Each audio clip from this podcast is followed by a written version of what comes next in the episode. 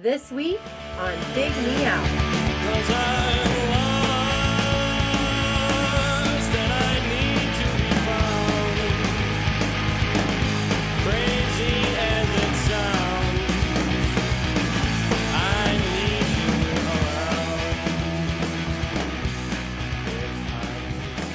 With your hosts, Jason Zia and Tim Minichi.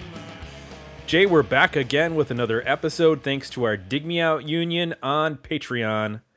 You can help us make the next episode happen by joining us at dmounion.com or digmeoutunion.com. This week, another one of our polls, Jay. This is the poll from May to pick our June review. June has begun. It's hot out. Real hot. Think the sun's a little too close. it's that time. I- I don't feel like June has always been this hot. I feel like July and August is when it starts to scorch. And this week we're looking at 90s Yep. in, in Ohio. Yep. I don't like that. Not one bit. What I do like, Jay, is our polls when we get a lot of votes. This one got a lot of votes, but most of them went to just one record. It was a diverse Yeah. poll.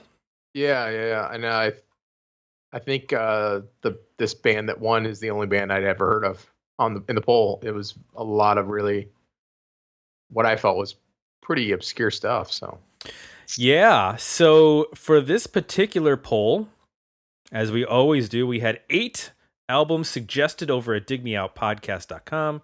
You go to the suggestion box, you throw your suggestion in here or in there, and it goes into our magic sorting hat. And the hat chooses which uh, poll these records will go into. Uh, that's copyright me right now, 2020, the idea of a sorting hat. That, uh, So for this particular poll, Jay, I, mo, like you said, most of these I never even heard of in terms Yeah. of the band. So that was a great poll in terms of it being really diverse.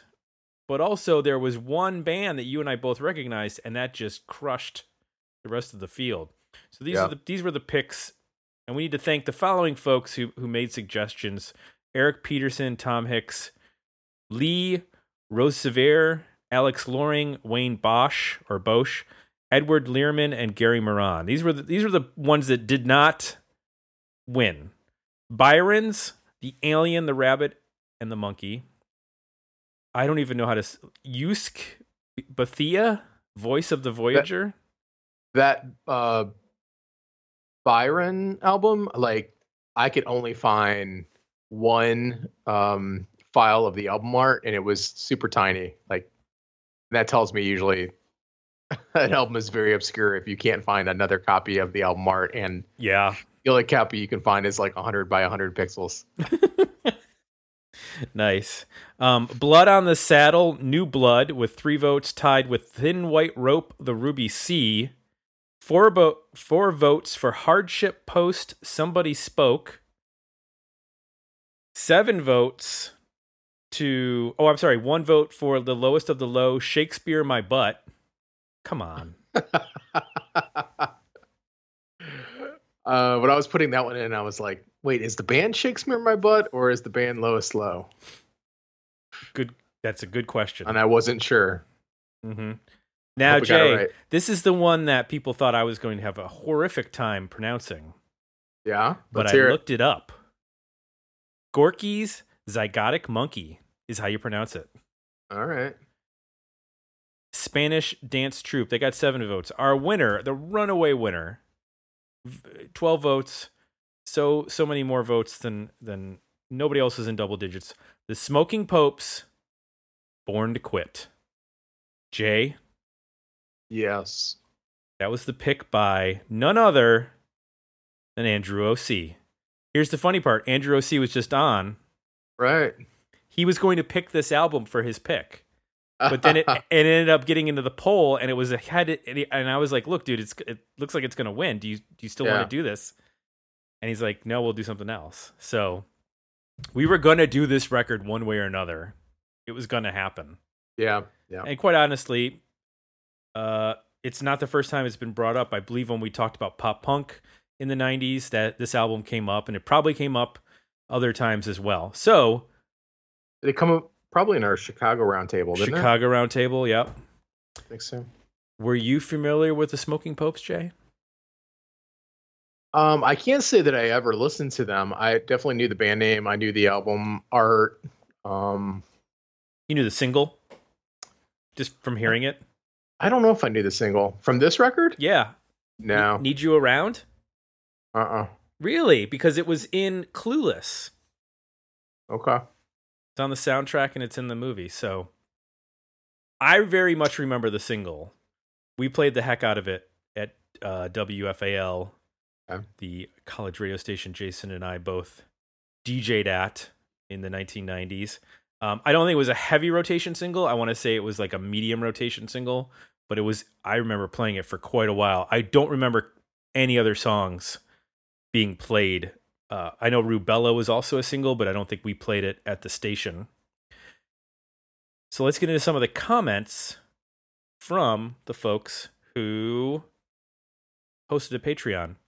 Eric Peterson said, I had to pick the Thin White Rope because I suggested it.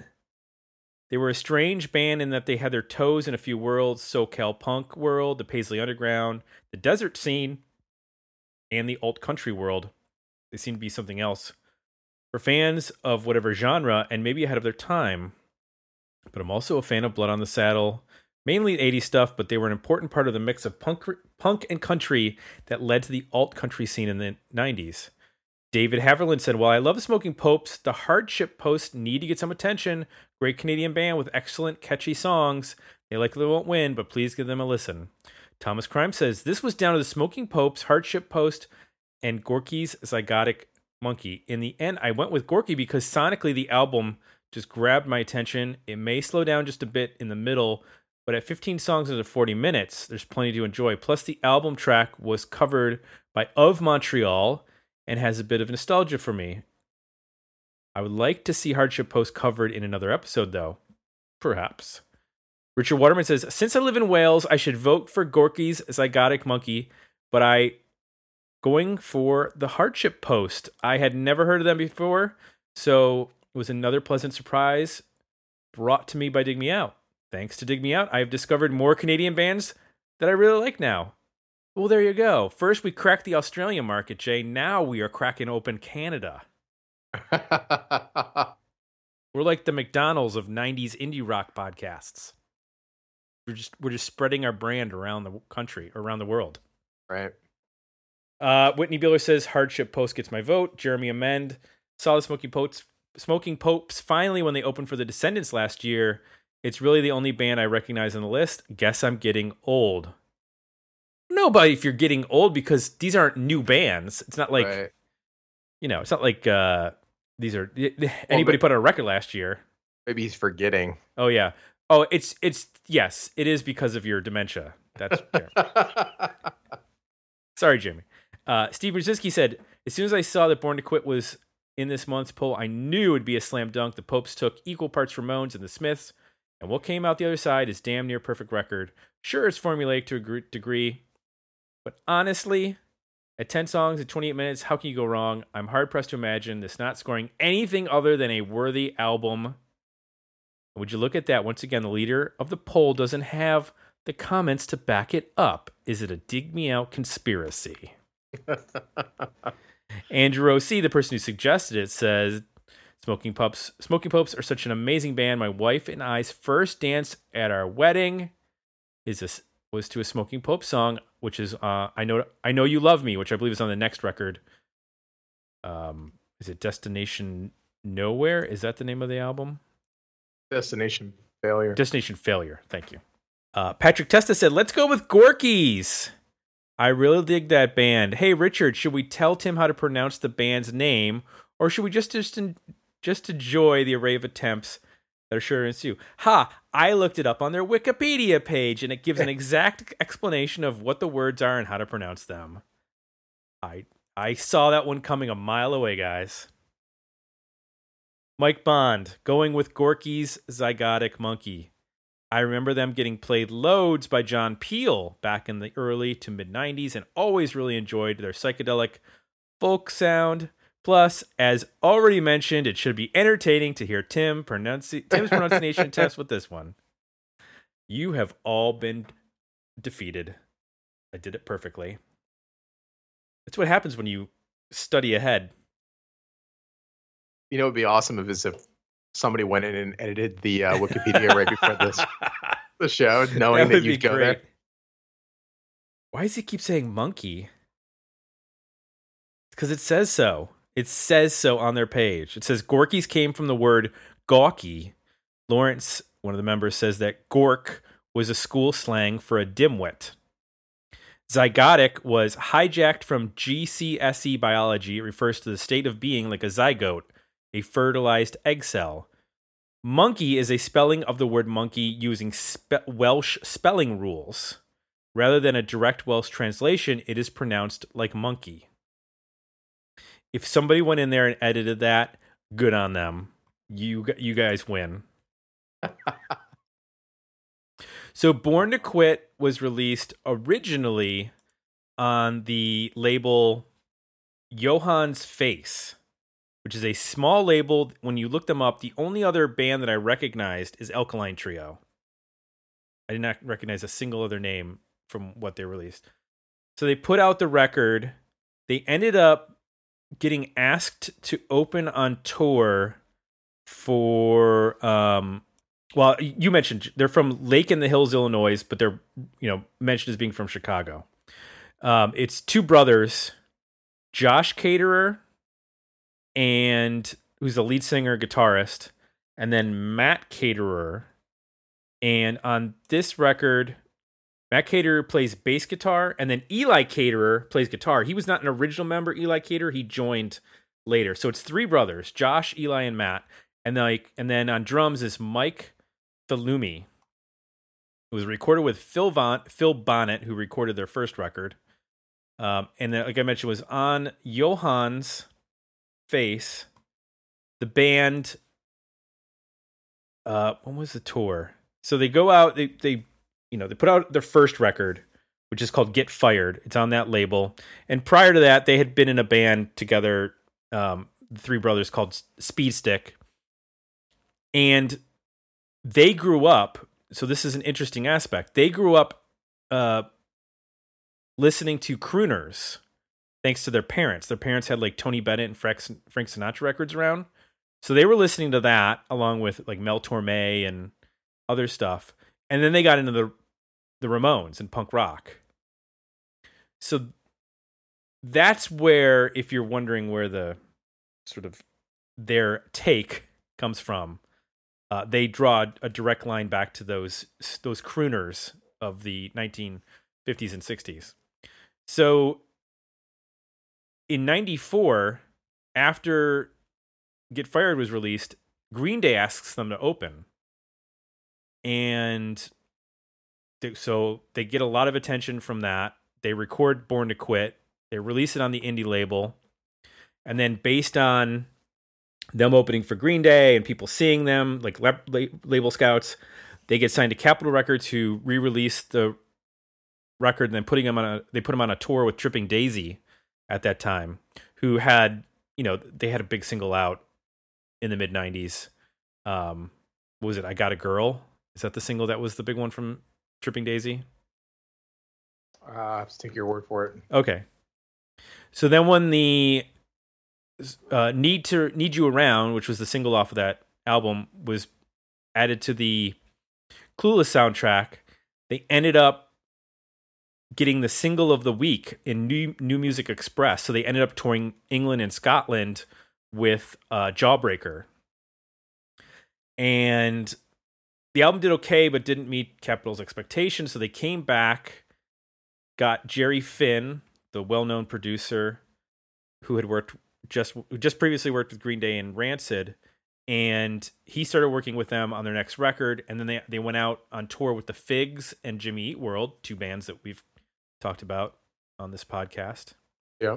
And then they kept recording, kept recording. In in '97, they took the next record to the label. Guess what the label said?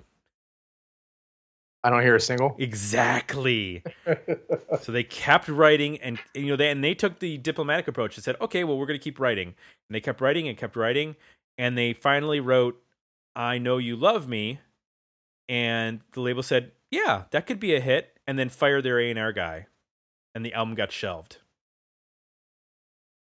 So finally, uh, the album comes out after all these delays and um, they stayed together for a little while after that. Um, they put out an album in 2003, The Party's Over.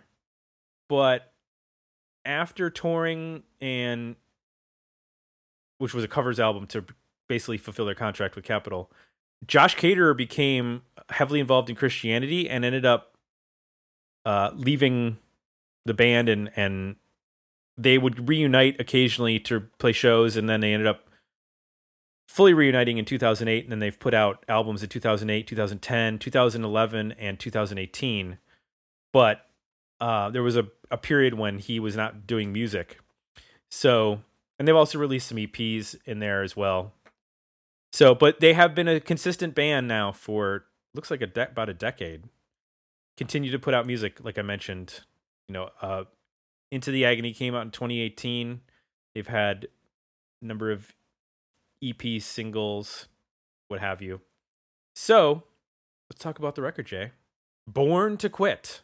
Since you were not familiar at all with Smoking Popes, tell me one thing you liked about the record. Well, I, I came in with some preconceptions that um, they were going to be pop punk in some way. I was not expecting the vocal which was a pleasant surprise. So, and, and I felt like way more pop than punk too. Um, other than some some drum beats here and there that are a little, you know, double time feeling, um, and kind of have that punk skip to them. I don't hear a lot of punk on here. I, I hear mostly really almost uh, traditional kind of Beatles esque, you know, pop rock songs mm-hmm. with, you know, heavy guitars, pretty pretty distorted, big guitar sound. You know, the drumming is is a fairly aggressive. You've got some really cool drum um, guitar solos and leads too, which I wasn't expecting. And then you've got this vocal on top that is just unlike any other band with that would even be in this space. Yeah, you hear some Morrissey. I can also hear some like Paul McCartney. I can hear some um, Smithereens mm-hmm. um, here and there. I mean, he's just he's singing from his chest and he's got some vibrato, which is what gives it that yeah crooner, I guess, label. But I would say this band is more to me almost more like Weezer or maybe Smithereens than a lot of the other bands that you mentioned they toured with and like Green Day or even Jawbreaker or any, anything like that. Like there's just a much it's just a really great sense of melody and songwriting. I, I did not expect that coming into this record. You know, a song like Rubella is like mind blowing how efficient that song is. Mm-hmm. Um, under 30 seconds, you're into the chorus. Actually, you you hear two choruses within the first 40 seconds. it's just like boom, boom, boom, boom, boom. You're at the bridge at 50 seconds. You're at the guitar solo at one minute. It's like holy shit.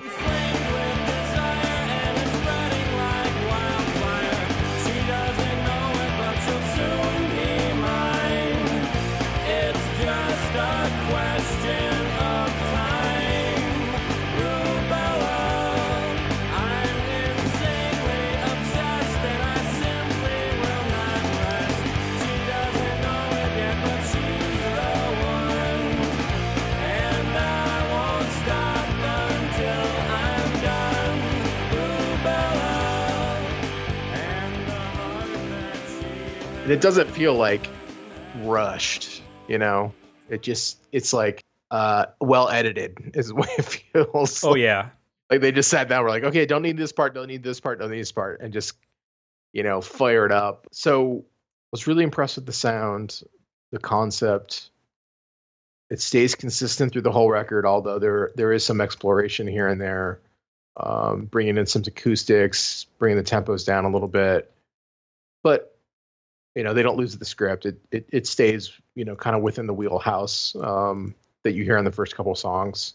So I just really enjoyed you know a fairly sophisticated songwriting and melodic approach with very straightforward guitars, very straightforward drums, and a vocal that is unique, emotive.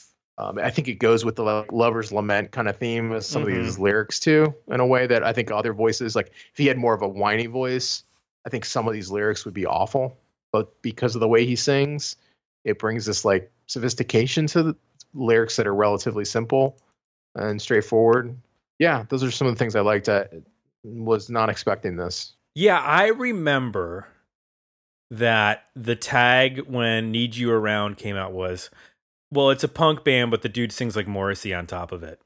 And so I didn't check him out because I was like, well, this is clearly like just sort of like a, a gag. Yeah. You know, this is this is like Green Jelly or some band that's just doing this as a lark. But when you actually listen to the record, the whole the whole record, and you recognize, especially now, I can hear the phrasings and the various ways that he incorporates different styles. When you listen to the chorus of Need You Around, that is 100% Frank Sinatra. That crazy as it sounds, like that's so Rat Pack. Yeah. And it's it's astounding that he's able to layer that so seamlessly on top of what is a pop rock bed of music. I mean, that's to me, that song to me is th- them at their most Ramones in terms of music, and it and him at his most crooner. Whereas you mentioned it, like "Mrs. You and Me" sounds is very much in like that Smithereens Yep. style.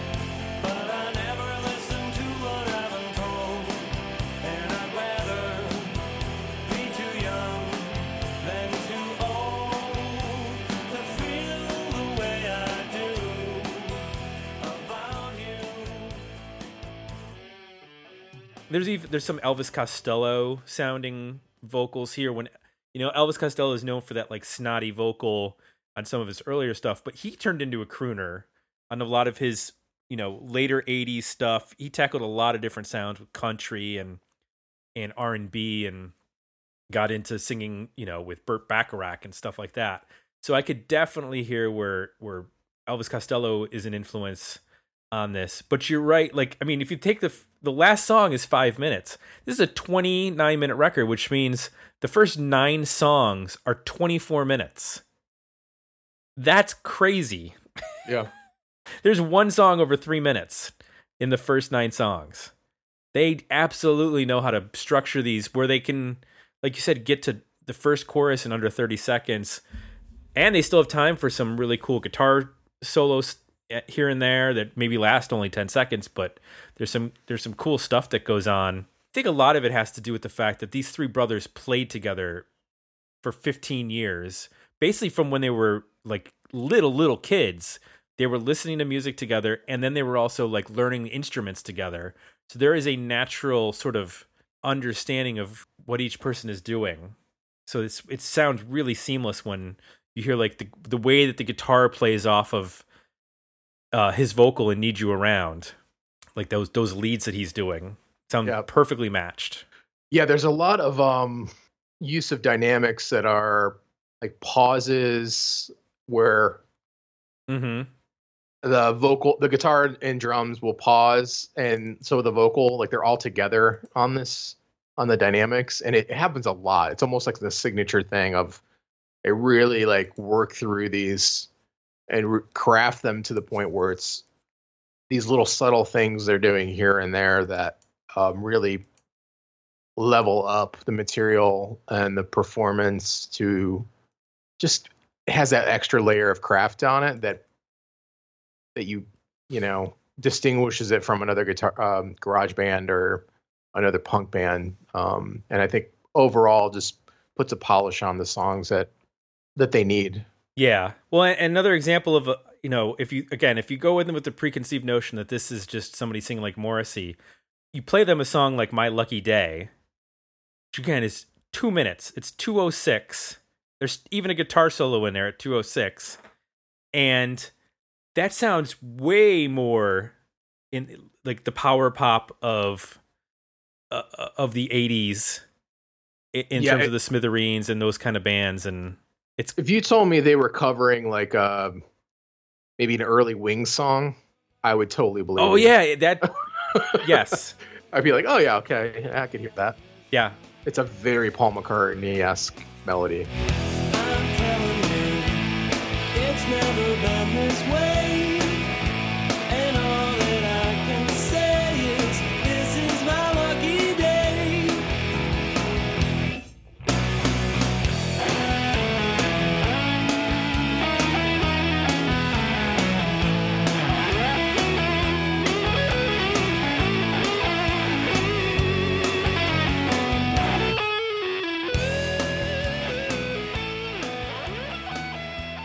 The only one that really, you know, looking back at it now, I had need to need need you around, and a lot of people had that wrong. That it's it's not Morrissey, it's it's Sinatra and it's Tony Bennett. Yep. Midnight Moon is one of the few where I go, oh okay, but I- he doesn't really cite Morrissey as an influence. But what's funny is that Morrissey actually did like take them out on tour, and Okay. um, said that he thought they were adorable.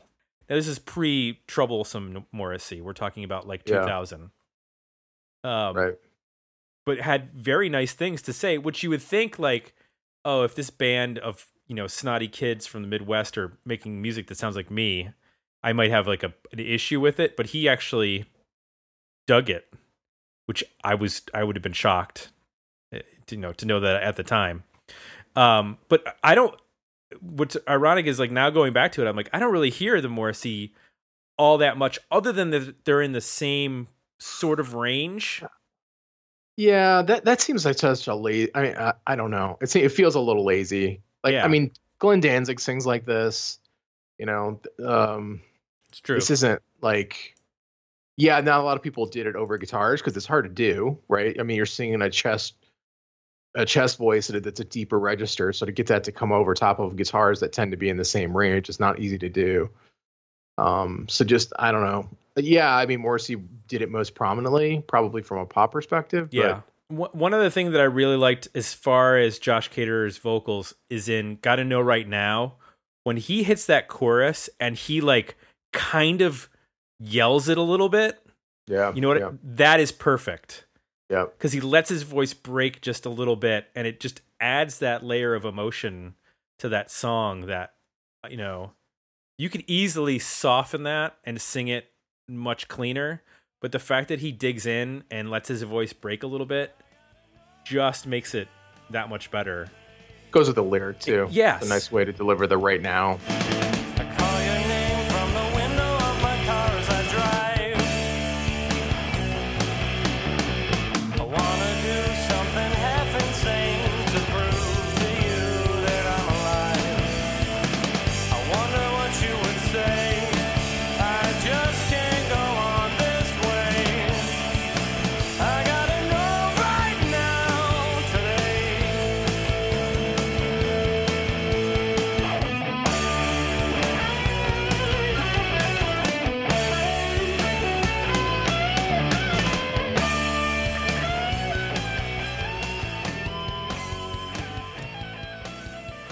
Me wonders if this there seems to be a a thread.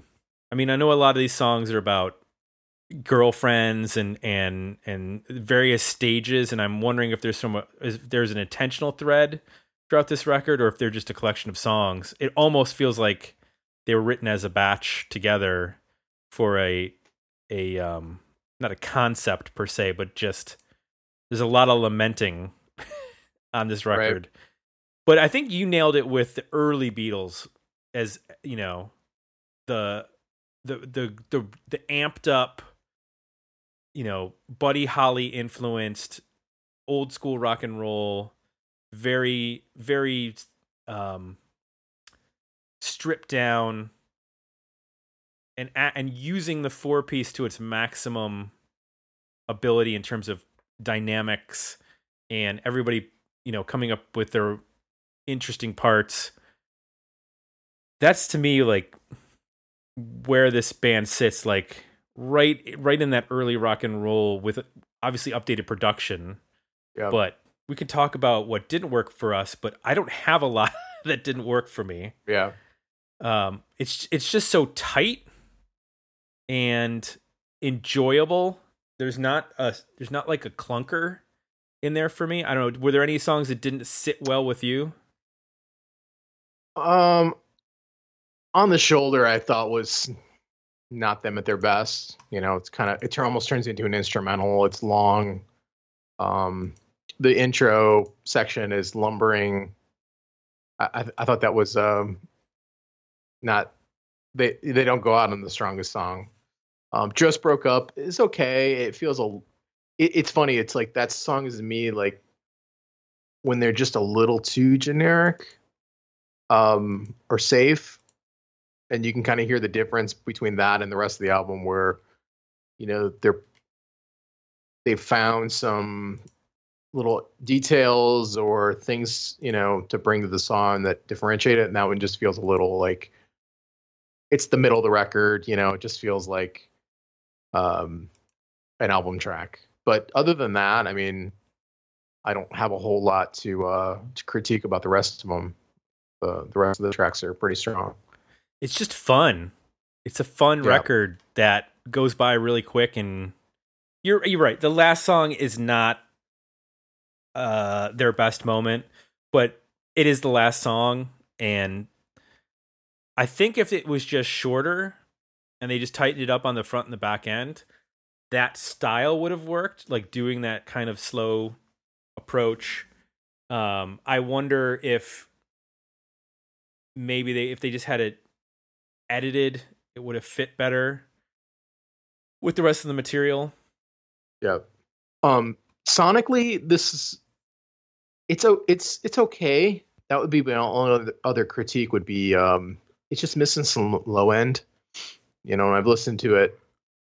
Um, the CD quality version, you know, with my my headphone set up, that you know is a pretty good judge, and it's just missing some low end oomph. Um, that's why I was kind of curious to hear that the video version of uh, Need You Around because it had a little bit more punch. Um, it just tends to be a little uh, brittle on the on the high end side. So I just wish it was maybe re- if they could remaster it, it probably would help. Um, it don't it don't you can t- kind of tell that this was uh, it sounds like recorded on a independent budget and then released on a major as opposed to you know recorded on a major budget. Mm-hmm. Um, it's not terrible. It's just, you know, could just use a little bit of a, a polish and a and a remaster to really help it It did get little bit more. it did get re-released on vinyl with bonus tracks because quite frankly it's 29 minutes. You can fit more songs onto the vinyl. Right. So there were two unreleased songs. Uh, in 2013, Side One Dummy put out. Um, I don't know if it was remastered, but I'm I'm looking to see if the uh, I think it was because I'm looking at where the original was mastered and then where the new stuff was. So I think they gave it a new mastering. I would assume so, only because there was no vinyl release originally, which means they mastered it for CD. So I would Ah, yeah. think that they'd have to remaster to do the vinyl release if you're going to do a good job. Yeah, definitely. Did you notice uh Can't Help the Teardrops uh, um in particular and then Adina as well? Those songs sound different to me. Like when I got like if you just A B between those songs and the rest of the album, it's they almost sound like they were recorded at a different studio or something. Like it's very his voice is a lot more present. Um it's almost boomy. The guitars are a little bit thinner sounding. Um, they're using acoustics too, but maybe that's it. The drums even sound a little bit different. I don't know. The, those last three songs on the record almost make me think that uh, maybe we're different sessions or something. Not sure. It's it would not surprise me if it was different sessions. They were all recorded at the same studio, but because the band was touring at this time, I wonder if they split the sessions up, and some of them were done, you know, at, at a different period based on when their touring schedule was. So, like, you know, they couldn't they couldn't quite get all ten songs done yeah. or whatever, however many they rec- ended up recording, plus the stuff that was later released. So there's there's nothing in there's no information on either Discogs or the Wikipedia page as to whether or not they were, you know, what the what the recording schedule was like. Again, I mean, this was an indie band at the time, recording with, you know, at a, at a small studio Yeah. in Hoffman Estates, Illinois. so, Right. you know, not exactly. Uh, I I don't know who else recorded there. I'd be I'd be curious to know. It's like there's not even a link to it in terms of where they recorded. I'm trying to f- see what else the producer did. I don't recognize like any of the other bands other than Screeching Weasel. So a lot looks like a lot of like local stuff. Yep. So, you know, when you're when you're going down that road, there's if there's opportunity to record more than once, you probably are going to get a different setup and then things can sound different. Yeah, and I sampled the second record. It definitely sounds just better engineered and produced. Well, this is the second. You mean the third record, Destination Failure? like there's more separation. You can hear the bass player. Like it just sounds like overall better engineered record. Yeah, and that was recorded with yeah, that was Jerry Finn you mentioned earlier. So Jerry Finn obviously is going to bring a lot more to the table with his experience, especially after just coming off of working with, you know, I think it was Green Day and and Rancid that were mentioned earlier. Did So, you uh did you listen to any of the other uh sample their catalog at all? I sampled the single for Destination Failure because they shot the video in one take. I know you love me is the name of the song. So I wanted to see what the video looked like in comparison to Need You Around. But I, other than that, no. Did you? Uh, I just did a quick run through just to hear what the different records kind of sonically were like, and it it struck me a little bit that they on some of the um, later material it isn't they kind of lose the sound a little bit. Hmm. Um, it sounds a little bit more. I don't know. His just vocal style seems a little bit more toned down, less croonery, and I kind of missed that. I'd have to dig in deeper, but it just didn't. At, at, at a glance, didn't sound like, oh yeah, they picked up with that sound. It sort of he's singing in some different voices and different tones. Interesting. So this did have one fairly successful single. Need You Around made it to number 35 on the, I guess, the modern rock charts. I think that was the charts that. No, sorry, number third. Yeah, 35 on the modern rock charts. The album made it to number 37 on the Billboard Top Heat Seekers charts. But they didn't sell a, a huge amount of this record there are a ton of great songs, but I would imagine, uh, you know, this is, a it's still jarring in a certain sense. His vocal kind of throws you for a loop the first time you hear it. I got to imagine, like, you know, 1994, I don't know that people were ready to hear Frank Sinatra over the, you know, it's like Frank Sinatra stepped on a stage with the Ramones and Joey Ramone was like, here, you sing a song. Yeah.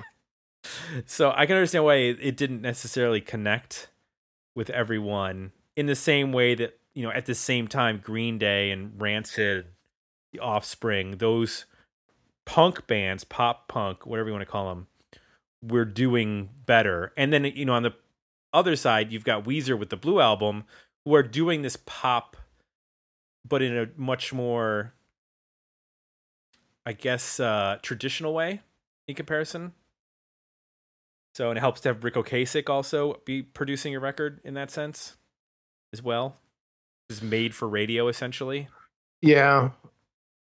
I, I also go back to my like quirky lyric uh, theory too, because you know Buddy Holly and Sweater Song, like Mm-hmm. lyrically, there's it has that those lines or even song titles that are just you know no, notable, uh, almost novelty esque. Um, Yep. I think this band lacks that. I mean, these songs are fairly lyrically are, you know, pretty pretty conventional. Um, so something like that probably would have helped this band, you know, cut through for whatever reason. the '90s loved like the '90s radio loved uh, songs with with lyrics like that, where it's like memorable words or things that are familiar or Sure. clever, or whatever. Yes, cleverness or or nostalgia built in. Yeah. So, worthy album, better EP, decent single. Where do you land? Worthy album. And so so nice uh how concise and sharp it is. Yep.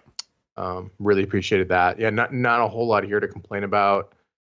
Um like i said even the material that um i think i think so much of it sets a high such a high bar that even the stuff that the two songs i mentioned that don't quite meet it are still still pretty good. So yeah worthy album for me Right there with you. Worthy album. Thanks to Andrew OC for suggesting this. Uh, we would have gotten to it one way or another. So, thanks. And thanks to everybody who voted, everybody who commented over at Patreon. Greatly, appre- greatly appreciate the support of our patrons. If you would like to be a patron, as we mentioned, DMO Union or digmeoutunion.com. That's where you go to join us. If you'd like to suggest an album, digmeoutpodcast.com. You go there, you can suggest an album.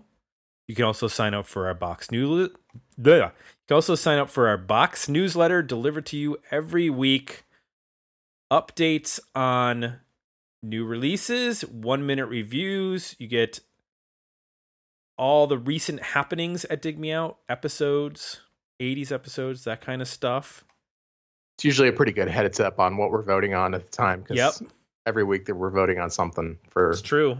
for future episodes. just did the votes on our June 80s episode and our June roundtable. So those will be uh, coming up shortly. And also, if you like what you heard, Apple Podcasts, leave us some uh, you know positive feedback. We had some nice bumps from our Muse episode over in the UK. We jumped almost 100 po- 100 spots, which is nuts. Like a rocket ship. Yeah, into the top uh, 30 in the UK in music discussion. So, watch out, EDM podcasts.